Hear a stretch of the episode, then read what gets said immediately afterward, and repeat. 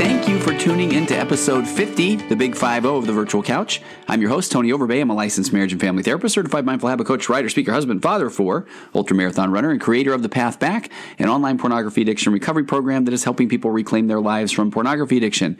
If you or somebody that you know is struggling with pornography addiction, please point them to pathbackrecovery.com, and there you can download a short ebook that describes five common mistakes that people make when trying to overcome pornography addiction. Again, that's pathbackrecovery.com, and uh, just we'll get the business out of the way quickly. Please take a moment to subscribe or rate, review the podcast if you feel so inclined, like the Tony Overbay Licensed Marriage and Family Therapist Facebook page.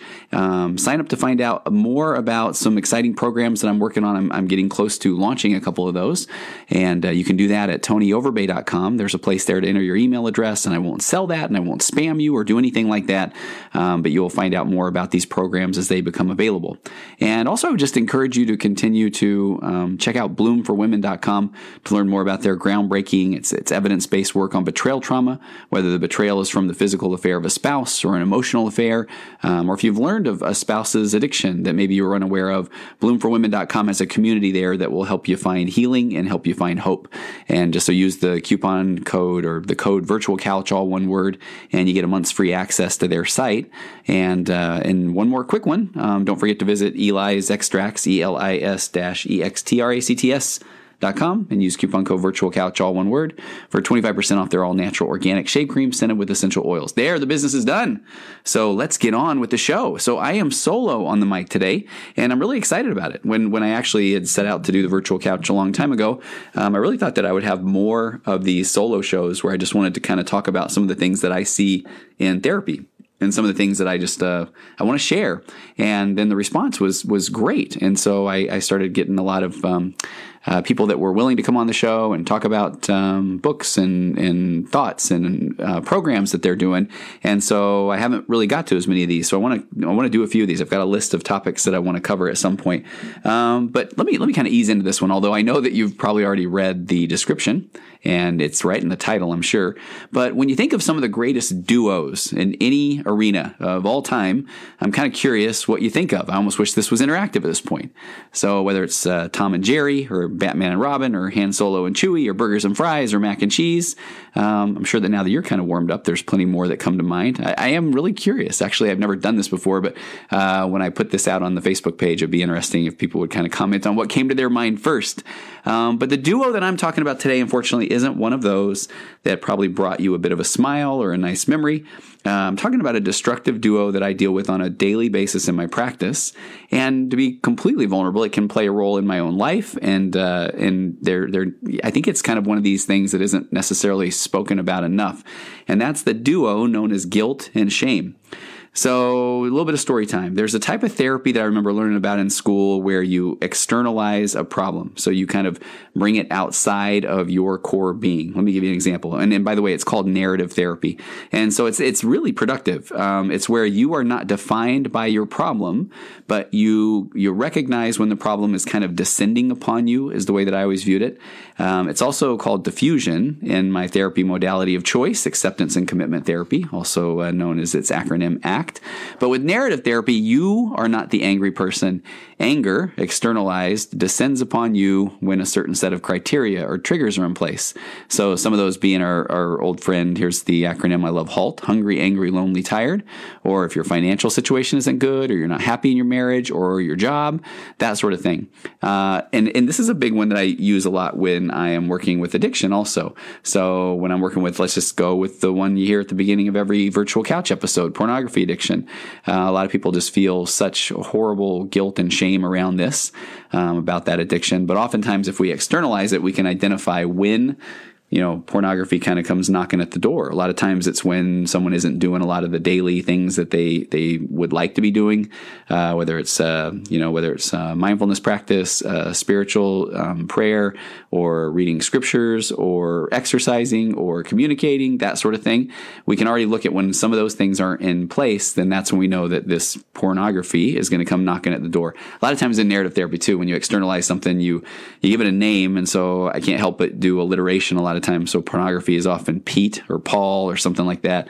And I've mentioned scrupulosity on a previous podcast, and that one's Sam. Um, but so so you know that's a neat, kind of an easier way to talk about things at times of, you know, hey, did uh, was uh, was Pete around today? You know, and somebody then can say, he boy uh, i knew i knew he was trying to find me um, but uh, but i was able to keep him away but I kind of digress. I bring up narrative therapy because when I first learned of narrative therapy, uh, at the time, I think I was writing my humor column in a local newspaper and just doing a lot of writing. And so the writer in me came out and I locked in on the word narrative. So in narrative therapy, I, I immediately assumed was a way to tell a story about a therapeutic principle. Now, again, uh, that is not what narrative therapy is, but I remember when I had this incorrect view of narrative therapy, one of the first narratives that I created was this, was, it was about this destructive duo, guilt and shame. So, um, here's how it went. And guilt, for the purpose of this narrative, was viewed as a stop sign of sorts. So, and actually, let me give you a little quick bit of background on guilt and shame. So, a lot of times, the automatic negative thoughts that people tell themselves is that guilt should be able to keep them from doing anything wrong or keep them from um, repeating a wrong. In the addiction world, they often believe that guilt should keep them sober. But the reality is, is that when your focus is on the guilt, then you're starting to head actually down a path toward relapse. So guilt and shame are actually kind of similar emotions, but you need to learn how to recognize the differences. They are they are key. Uh, guilt is feeling bad about something that you've done or even something that you haven't done. You might feel guilt for, for getting a birthday or a holiday or for cutting somebody off on the freeway or for getting a speeding ticket or wrecking a car or eating an entire bag of Reese's eggs, which you know that is that happens a little far too often for me. Um, that's guilt. So again, guilt normal. It's a human emotion. But it's when we dwell in the guilt that we start down this slippery slope because here's where shame comes into play. So shame takes guilt up to like an 11 on a scale of 1 to 10. Rather than just saying that something you did wasn't good or it wasn't your intention, then shame says that the reason you did that or you didn't do what you were supposed to do is because you are bad. You are flawed.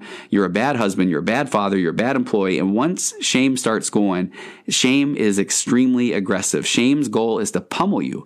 Uh, shame is going to try and continue to hit you. It doesn't care if you're down, if you're on the mat, if you're against the ropes.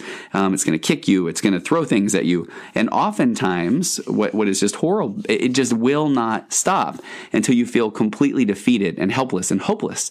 So when you think shame is done, then you kind of try to stand up and it'll attack again. Um, oh, by the way, you're you're short and you're bald and you forget to wear a belt to work. And I, I think I brought that one up on an, an earlier one. I, I how you know I literally came to work many times um, just because my shirt was untucked when I left, and I ended up running over to a store and buying a belt. And so I now I own five or six belts. Now that's a silly example of this, but guilt is like, man, I just got to remember to, you know, uh, got to remember to wear my belt. Uh, it sounds silly, really, five or six times in years, I promise. Um, and it's not like my pants are falling down in the middle of a session, but uh, I, I, look at that and there's some data I could pull from that. There's guilt, you know, a little bit of guilt. Uh, okay, maybe I need to write a note on the mirror that says, you know, belt, you know, that sort of thing, wear belt or that. Um, but the shame is the part that's going to tell me that I am a horrible person because I have to, because I forget or because I have to go grab a belt or whatever that is. Um, so again, dwelling in guilt will typically lead to shame. And then you're heading down that slippery slope to hopelessness. It leads to automatic negative thoughts and negative downward spiraling thoughts, which, and if I, you know, if I want to carry that out too in my line of work, when people feel hopeless or when they feel helpless, a lot of times that leads to self sabotage or it leads to isolation, which feeds more shame and guilt. And a lot of times isolation and guilt and shame, these are the things that then feed addiction, whether, and I'm not just talking pornography addiction, I'm talking alcohol or food addictions or um, any of those things where you don't want to deal with that, those emotions, guilt and shame.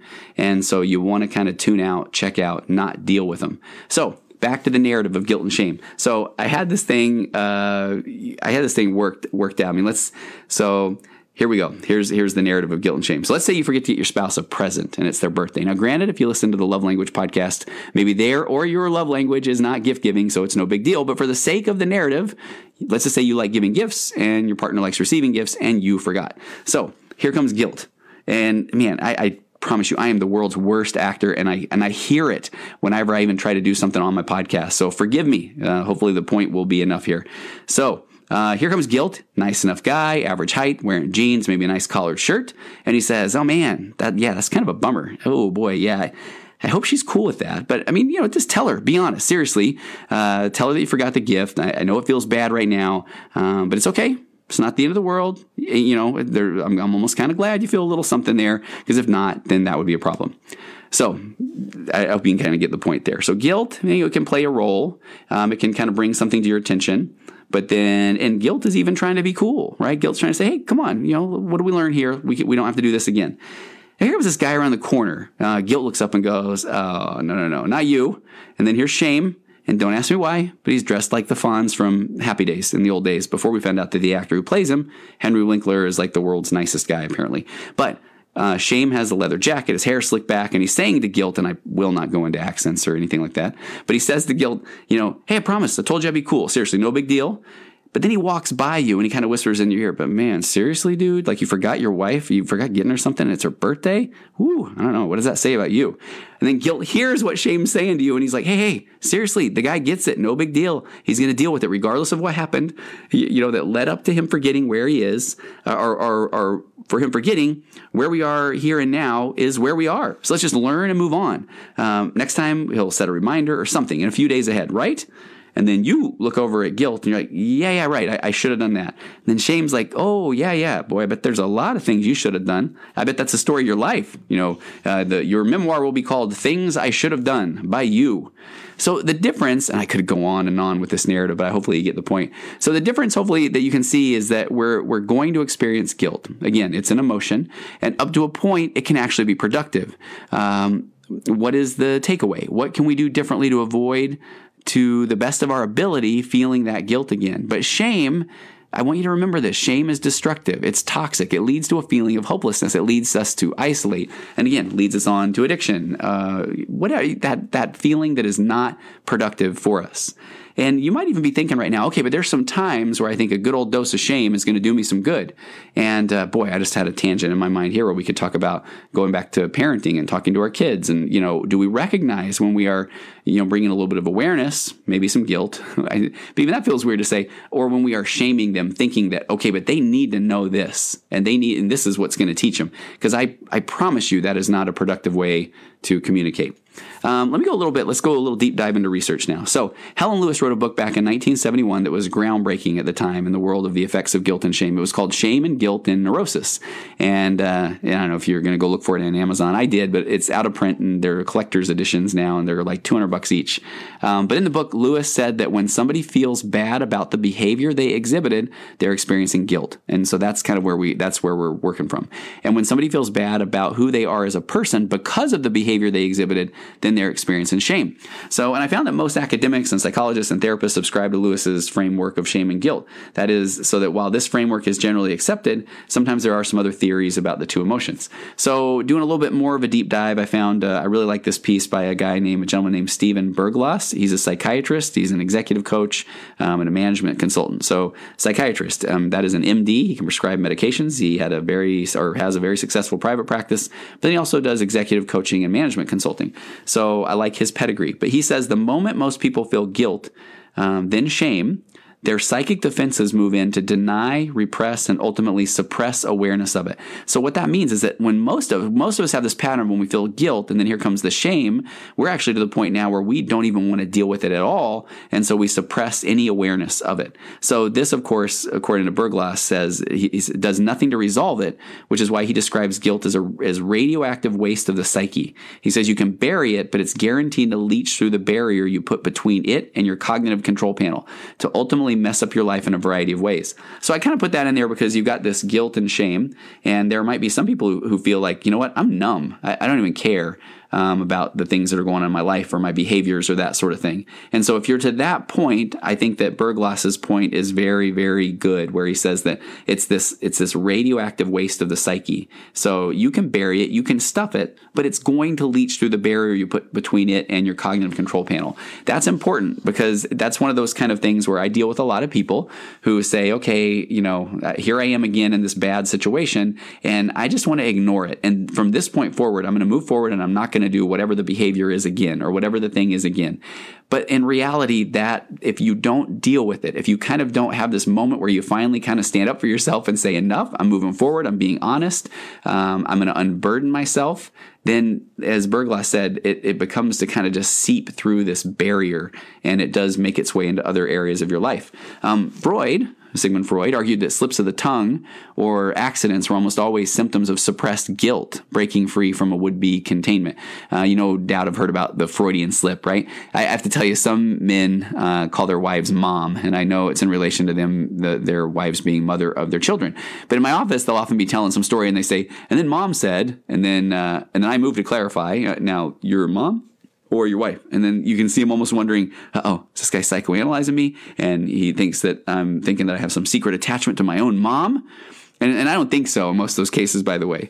But so Berglas wrote that in his clinical and coaching experience, he said he's seen countless talented individuals derailed and denied successes they struggled long and hard to attain and disrupted in their interpersonal affairs by their unwillingness or inability to face guilty feelings. Uh, and, and, he says, and I agree, why this is so must be examined on a case by case basis. That's the part where you can go somewhere and hear a nice motivating talk that says, go and be honest and vulnerable and go get them.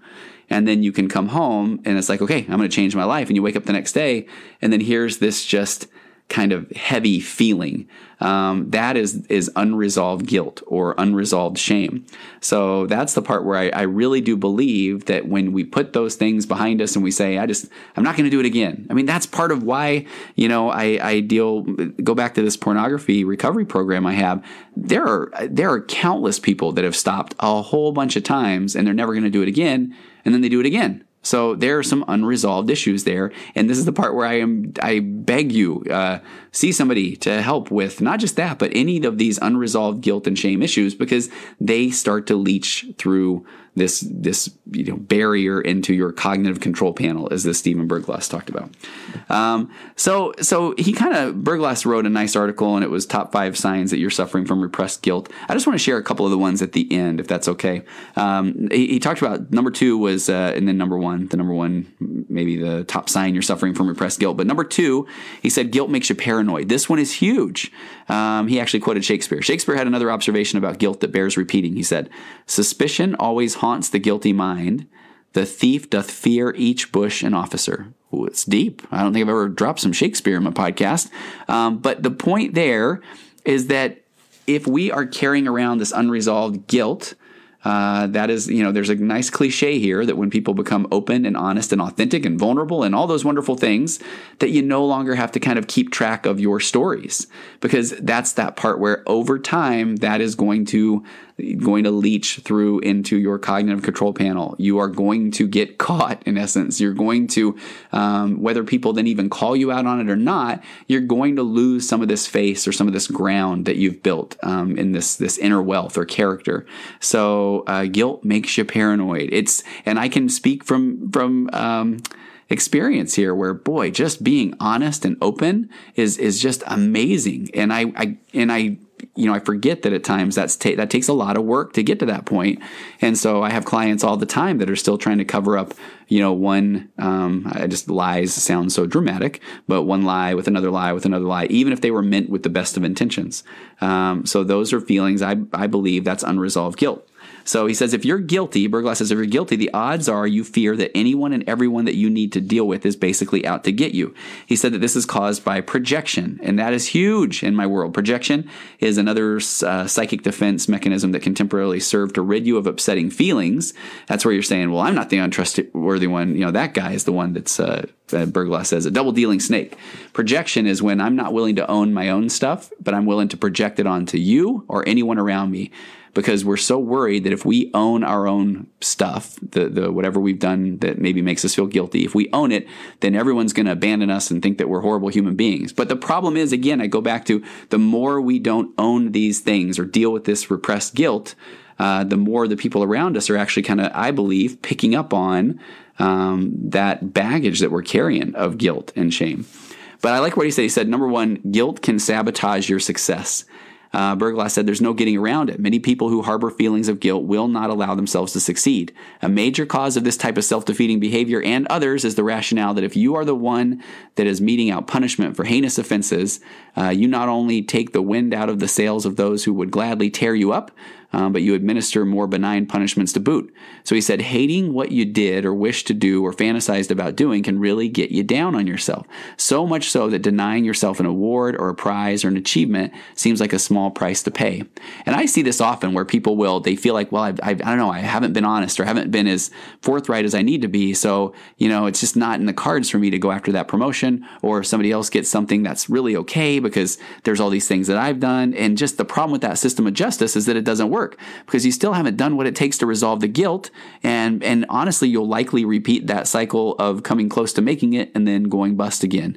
And so again, deal with that, resolve that guilt. Berglas said the good news is that resolving, resolving guilt permanently, as in one declarative statement away, and need not involve decades of psychoanalysis. Um, he said, as Oscar Wilde observed, it is the confession, not the priest, that gives the absolution. This is where honesty and authenticity are necessary to move forward from guilt and avoid the toxicity of shame. Now, it sounds like I might have just uh, gone back on what I was saying there, that there needs to be some deep work, but I think that Berglas is basically saying that st- there has to be a step one, and, and that step one is um, it's own own what you've done, own your guilt. Um, one declarative statement can do that. But and if you're not ready to do that, then do go see somebody to talk about this. So let's summarize: guilt and shame. Uh, guilt, not always a bad guy, though you might feel like you deserve to feel shame for your actions. Punish, punishing yourself absolutely does not do anything good or productive. Punishing yourself doesn't help the people that you might have hurt, and nor does it help yourself for that matter. Okay, well, you just watched like in a moment. Hang on now, I got to find. Uh, I had a whole bunch of research around here. That just made me think of something though. Of if, if you are still kind of stuck on this, wait, oh, can can shame be productive, or or how do, how does guilt how is guilt productive? I did find this was a super deep dive. Um, this is one study that's examined the psychological processes that led guilt to be a pro social emotion. So for the sake of what we're about to talk about, pro social meaning um, it's a positive emotion that it can be for good in a in social currency in the social environment. This is by Graton and Ric 2017. So pretty fresh too.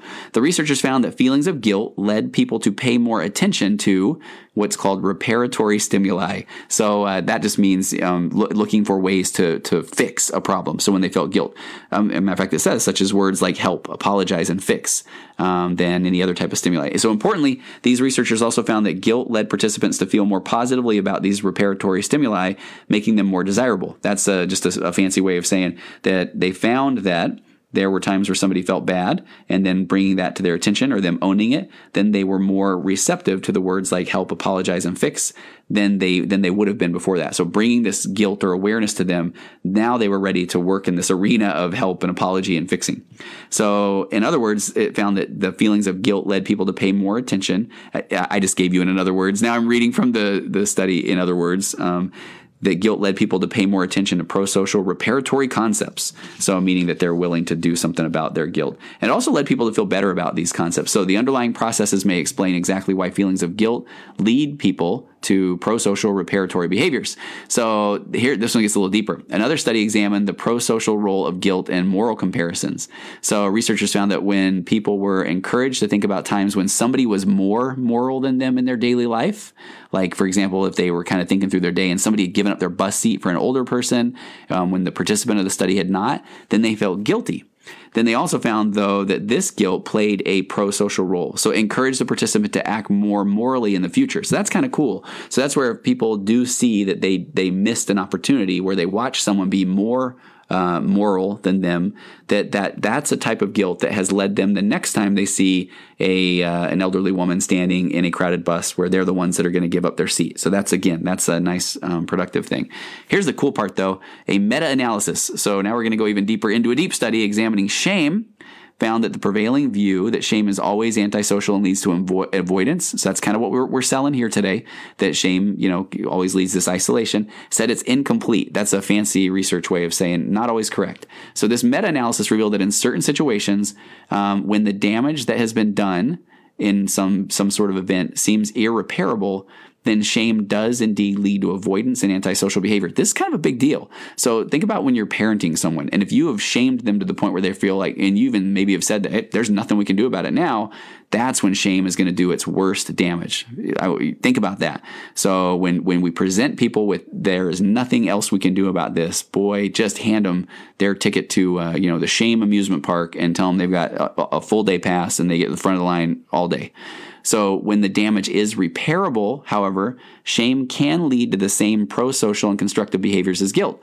So meaning that if they feel there is hope there, we can we can stop that shame cycle and we can actually pull out of that and then use that as a teaching moment. So in less serious situations where damage is repairable, guilt and shame both make a person feel bad, but then they can also motivate that person to fix the situation to feel better. In more serious situations, though, where the damage seems less repairable, guilt and shame both still make the person feel bad, but only guilt can motivate the person to fix the damage as much as they can, and then shame leads to avoidance of the damage. So this kind of indicates that shame as a pro is is it can be as pro-social as guilt in some, but not all situations.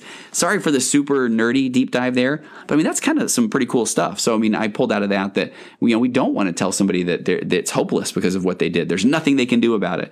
We want to try to to find some window of opportunity to to fix because we want people to feel like they can this goes right back to those podcasts I've done on EFT and on Nurtured Heart, and all of this stuff just starts to play together where we want people to feel like, again, they can come and tell us about anything, even if it's something that they feel guilty about, or even more so that they feel shame about. And again, what these what these studies show, I believe, is that you bet guilt can play a role, but then when guilt, when when we ruminate on guilt, or when we let guilt overtake us, or we focus on the guilt, and then it leads to shame uh, now we're heading down that path of, of destructive and isolation. Although we now know that if we still can see some hope and we're willing to do something about our shame, um, admit it, work with it, uh, confess it, talk about it, and and we give somebody a window of hope, then that shame can even be built upon.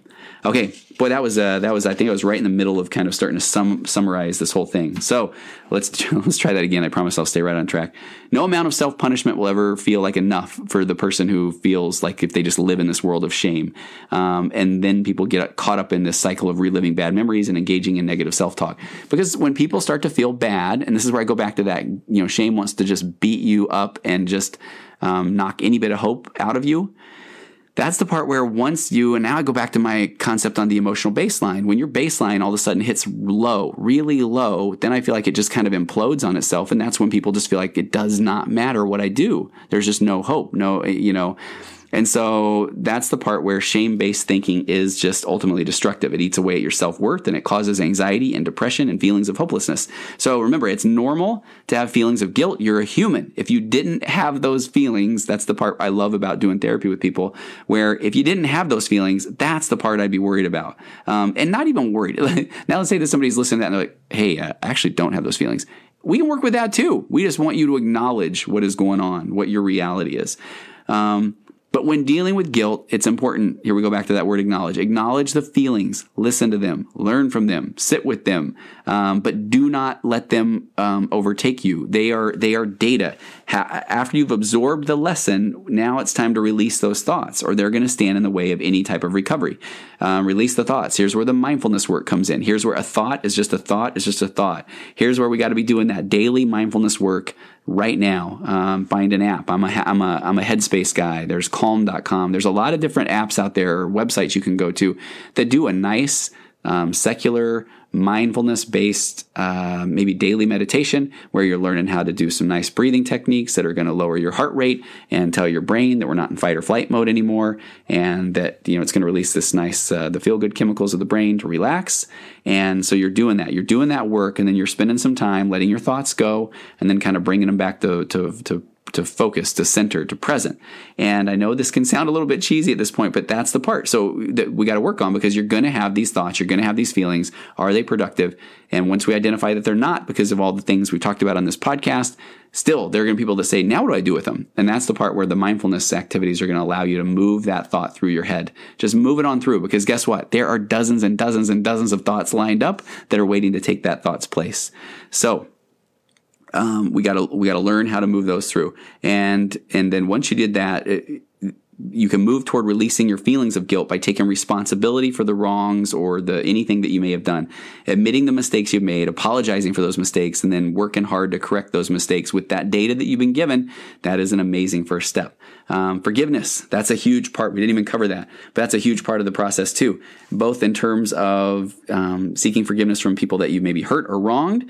But a bigger part of this, I think, is forgiving yourself for the things that you've done or said or uh, that sort of thing. That's the part where kind of owning that. And it's uncomfortable at first. You bet it is. But man, I have in my personal life and in my practice, an, an I can't even count the number of times where then people have had incredibly positive experiences where they've gone to someone and apologized or said, "Hey, this is this is something that I did that you may not even been aware of," and uh, and it's just nice to kind of unburden that from you. That's a way to get that guilt off your chest so that the shame doesn't come running through. And of course, um, this is so much easier said than done. Overcoming shame on your own, a lot of people do feel like it's um, did a little bit of research, and especially in the addiction world, where they kind of feel like that's almost impossible because in order to process it, you really do need to be able to talk about it, ideally in a safe, uh, in a safe setting, therapeutic setting, something like that. Um, but uh, but that's that's imperative. It's important. There's uh, Brene Brown. If you've read any of her books, they're all about being vulnerable. And some uh, one of the websites I found called her a shame researcher said the following about shame. She said, "The less you talk about it, the more you got it." shame needs three things to grow exponentially in our lives secrecy, silence, and judgment.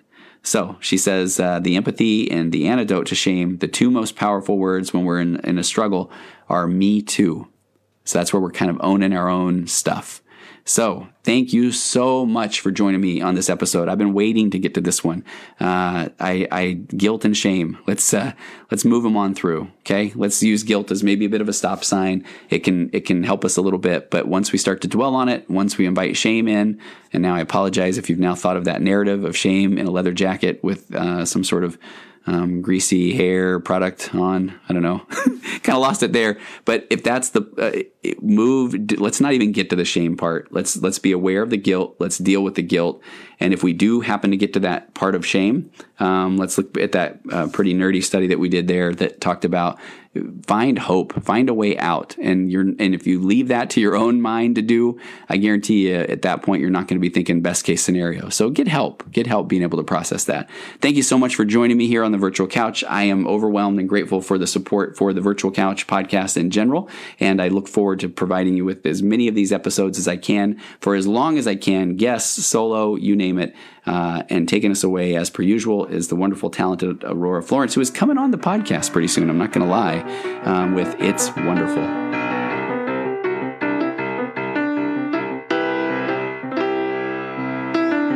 Compressed emotions flying past our heads and out the other end. The pressures of the daily grind, it's wonderful. Elastic waist and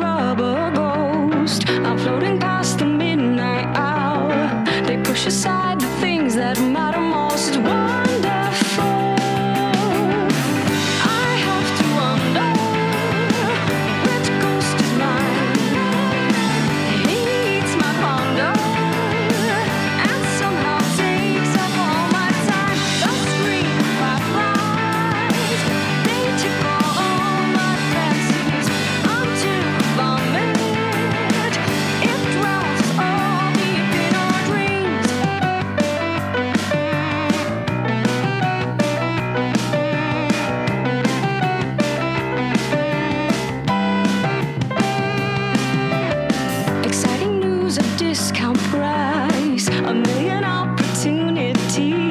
but chance is yours to take